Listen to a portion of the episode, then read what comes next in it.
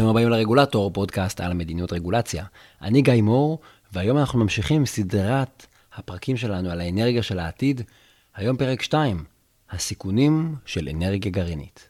בפרק הקודם ראינו שיש סיבות טובות להחליף נפט ופחם ואפילו גז טבעי במקור אנרגיה חלופי וירוק, כזה שיקטין דרמטית את פליטת הפחמן ואת הזיהום.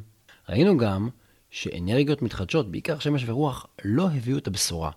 בעיקר בגלל שהן יקרות, וגם הן לא מאפשרות ייצור חשמל אמין ורציף, לפחות כרגע בטכנולוגיה הנוכחית. בסוף הפרק התחלנו לדבר על אנרגיה גרעינית, שהיא מקור זול, אמין ודל זיהום.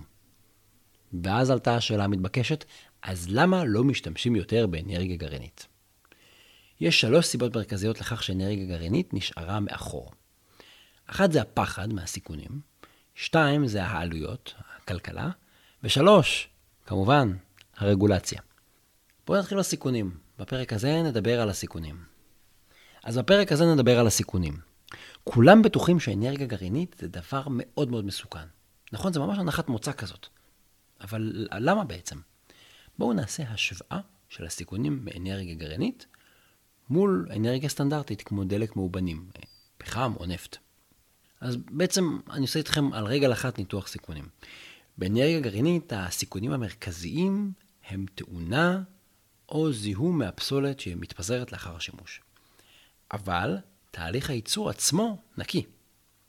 בואו נשווה את זה רגע לשריפה של דלק מאובנים, כמו פחם או נפט, אז כאן הסיכונים המרכזיים הם הזיהום, זאת אומרת, אה, חומרים שאנחנו פולטים, אנחנו שורפים אותם ומפזרים את, החלקיקים האלה ואת העשן אה, מהדלק ומהנפט. ואנחנו בעצם גם פולטים זיהום, זאת אומרת חומרים שגורמים למחלות, כמו דו-תחמוצת מועצת הגופרית, ארסן, קדמיום, כספית, חומרים שלא כל כך נעימים לגוף שלנו. וגם יש את פליטת הפחמן הדו-חמצני, שזה לא זיהום, אבל אה, הטענה היא שזה מזיק לסביבה. גם הזיהום שמסוכן לבריאות וגם הפחמן הדו-חמצני נפלטים כל הזמן לאורך כל שגרת הפעילות. אתם מדליקים תחנת כוח פחמית, היא מזהמת את הסביבה, היא פולטת את הפחמן הדו-חמצני. אפשר לומר שבהפקת אנרגיה גרעינית הסיכון תאונות הוא עם חומרה גבוהה יחסית והסתברות נמוכה. נכון? כי זה לא קורה כל יום, זה גם לא קורה כל שנה.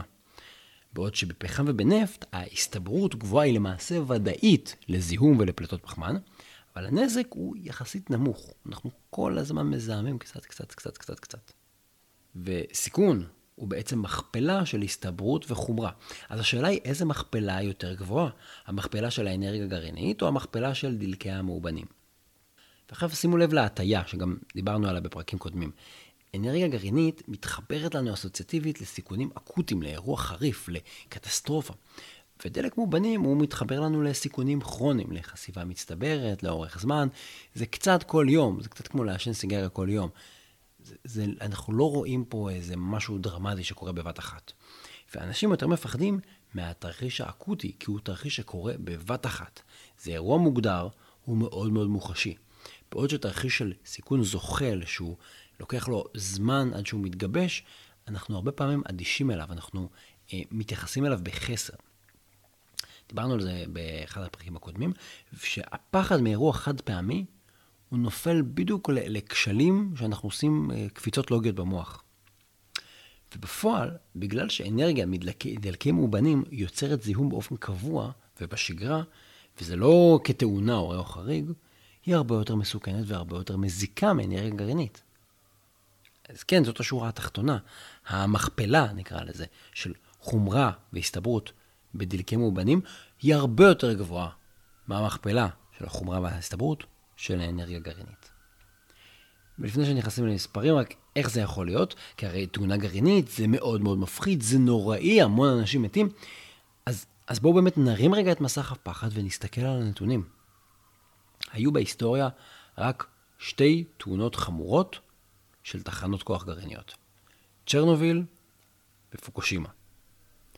עכשיו, בתמצית צריך להגיד, בצ'רנוביל הכור היה ברמה מבישה, הוא הוזנח, הוא לא תוחזק, אפילו לא היה בו כיפה שתספוג את ההדף. בפוקושימה לא באמת היה אסון גרעיני. הייתה רעידת אדמה, היה צונאמי, גל ששטף את התחנה, התחנה אבל עבדה בדיוק כמו שהייתה צריכה לעבוד. היה ניתוק, לא הייתה דליפה, לא הייתה קריסה, היה אירוע מאוד מאוד לא נעים, אבל לא היה לנו אירוע כמו בצ'רנוביל. למעשה, צ'רנוביל הוא התאונה האמיתית היחידה החמורה שקרתה בהיסטוריה, ב-70 שנים. ובאסון צ'רנוביל נהרגו 31 איש באופן ישיר, וכמה אלפים באופן עקיף לאורך זמן. הנתונים שאני מציג פה הם מבוססים על הערכות של הסוכנות הבינלאומית לאנרגיה אטומית. יש לינק באתר אם תרצו, יש שם לכל המקורות שאני מאזכיר פה. עכשיו, לשם השוואה, דיברנו פה על 31 איש באופן ישיר וכמה אלפים באופן עקיף לאורך 20 שנה. לשם השוואה, זיהום אוויר הורג 7 מיליון איש כל שנה. כל שנה בעולם. 7 מיליון איש. זיהום אוויר, הוא נגרם? משרפה של פחם, משרפה של נפט, משרפה של גז טבעי. אז אלה סדרי הגודל. באסון הכי חמור בהיסטוריה, באסון עצמו, ב, ב, ב, בנקודה הבאמת מפחידה, 31 איש מתים, 20 שנה אחר כך, כמה אלפים. אבל הקבוצה המעניינת היא באמת האלפי האנשים האלה שהושפעו מהקרינה. החשיפה לקרינה הרדיואקטיבית, כמו שהייתה בצ'רנוביל, מגדילה את הסיכון למות מסרטן, בפרק זמן של 20 שנה, באחוז אחד. זאת אומרת, אם היה לכם 5% סיכוי למות בסרטן, זה עולה ל-6%. זה השינוי. לשם השוואה, חשיפה לעישון פסיבי, לא אקטיבי, פסיבי, מגדילה את הסיכון למות מסרטן ב-1.7%. זה יותר מאסון כמו צ'רנוביל. ואגב, מחיה בעיר מרכזית והחשיפה לזיהום האוויר, שם, בעיקר פליטות של מכוניות, מעלה את הסיכון לחלות בסרטן ב-2.8%, כמעט פי שלוש. בקיצור, גם צ'רנוביל, למי שלא היה שם ממש קרוב בתוך המתקן, זה סיכון, אפילו זה, די נמוך, בהשוואה לסיכונים שאנחנו נחשפים אליהם כל הזמן, סיכון נשימתי של מזהמים שאנחנו נושמים. וזה אומר שלא רק שאנחנו צריכים להעדיף אנרגיה גרעינית על דלק מאובנים, זה אפילו נכון אם יש אסון כמו צ'רנוביל בתדירות גבוהה. כי שוב, כמות הנזק האמיתי, לא המדומיין, לא התפאורה, זה נורא, אבל זה בפחות ממה שאנחנו סובלים ביום-יום. ומילה לגבי הפסולת, כי הפסולת הגרעינית באמת זה דבר שהוא מפחיד, אבל צריך להגיד, פסולת של פחם או של נפט או של גז טבעי, אני שורף וזה מתפזר באוויר. פסולת גרעינית זה הפסולת היחידה של תחנות כוח שאני יודע לאסוף אותה. ולאחסן אותה בצורה שלא מתפזרת לסביבה. כמובן שאני צריך לעשות את זה כמו שצריך, אני צריך לייצר איזה אתר מוגן, לבטן אותו, לזרוק את זה באמצע המדבר, אבל אני יודע, אנחנו כאנושות יודעים לעשות את זה, אנחנו יודעים to contain it, שפחם ונפט וזה, אנחנו לא יודעים איך לא לפזר את זה. וזאת הסיבה, אגב, לרמות הזיהום הכל כך נמוכות, פשוט הדלק שאותו בו אנחנו משתמשים, לא מתפזר. אגב, מזכיר האנרגיה בממשל אובמה נשאל מה יותר מסוכן, פחם או אנרגיה גרעינית, והוא ענה תשובה פשוטה. אני מעדיף לגור ליד תחנת כוח גרעינית. אז מה בעצם מקור האנרגיה הכי בטוח? אם היום אנחנו מדברים על סיכונים, מה הכי בטוח? תראו, יש המון מחקרים על הנושא, אבל בשורה התחתונה אנחנו יכולים לחשב כמה אנשים ימותו מייצור חשמל בשיטות שונות. מה שעושים בגדול, אומרים על כמות חשמל מסוימת, זאת אומרת היקף הפעילות, כמה אנשים מתים. אז הנה למשל תחשיב על היקף התמותה מייצור של טראוואט חשמל לשעה אחת. פחם 24.6 איש, נפט 18.4, גז 2.8, שיפור אדיר. אנרגיית רוח 0.35, אנרגיה גרעינית בין 0.01 ל-0.07, אנרגיה סולארית 0.19. אם תרצו, באתר יש תרשים שמסכם את זה מצוין, תוכלו לראות איך זה פשוט מיקרו סיכון ברגע שאנחנו מגיעים לאנרגיות רוח גרעינית וסולארית. אבל הדבר המדהים זה שאנרגיה גרעינית יותר בטוחה מאנרגיות רוח ויותר בטוחה גם מאנרגיה סולארית. כשאנחנו משווים את מקורות האנרגיה, אנחנו רואים שאנרגיה גרעינית היא בטוחה מאוד, ובעצם מקור האנרגיה הכי בטוח שיש לנו. אבל צריך להגיד, יש תמיד סיכונים, כן? גם אפילו אנרגיה מתחדשת כמו הפקת מים מסחרים הידרואלקטריים, שזה לא כל כך רלוונטי לישראל. למשל, היה אסון בסכר בנקיו בסין, בו נהרגו יותר מ-100 אלף איש בתוך יום וחצי, ובתאונה אחרת בסכר בסין נהרגו יותר מ-29 אלף איש. לסיכום, אם אתם רוצים לקבל תמונה, אז בנאס"א חישבו כמה חיים אפשר היה להציל אם היינו עוברים מפחם ונפט לאנרגיה גרעינית. אז הם עשו חישוב וניתוח ביחס לתקופה שבין 1971 ל-2009, ואומרים שאם במשך התקופה הזאת לא היינו מייצרים חשמל מפחם ונפט, אלא מאנרגיה גרעינית, אם זה היה מחליף את זה, היינו מציל, מצילים 1.8 מיליון אנשים. והם גם העריכו כמה חיים אפשר היה להציל בעתיד, אה, בפרק הזמן שבין 2010 ל-2050. והם מעריכים שזה בין 4.4 ל-7 מיליון נפשות. אם פשוט נעזוב את הפחם והנפט ונשתמש באנרגיה גרעינית. אז צריך לומר את זה בצורה הכי פשוטה שיש. כשמסתכלים על הנתונים אנחנו מבינים שיחסי הציבור הגרועים של אנרגיה גרעינית הם יותר עניין של פחד מהבטן ולא של הבנה מושכלת של הנתונים ושל מה קורה באמת. נפט ופחם הורגים הרבה יותר אנשים מאנרגיה גרעינית. אוקיי, אז עכשיו תשאלו, אז למה זה ככה בעצם? למה? כולם, כולם טועים. אז אם אלה הנתונים, יש סיבה. צריכה להיות סיבה. אז אני רוצה להציע את הניתוח שלי, ואני חושב שהסיבה שכולם כל כך מפחדים מאנרגיה גרעינית, זה האסוציאציה לנשק גרעיני. העבר הצבאי של האנרגיה הגרעינית. תראו, אנרגיה גרעינית פותחה בעצם כתוצר לוואי של מחקר צבאי.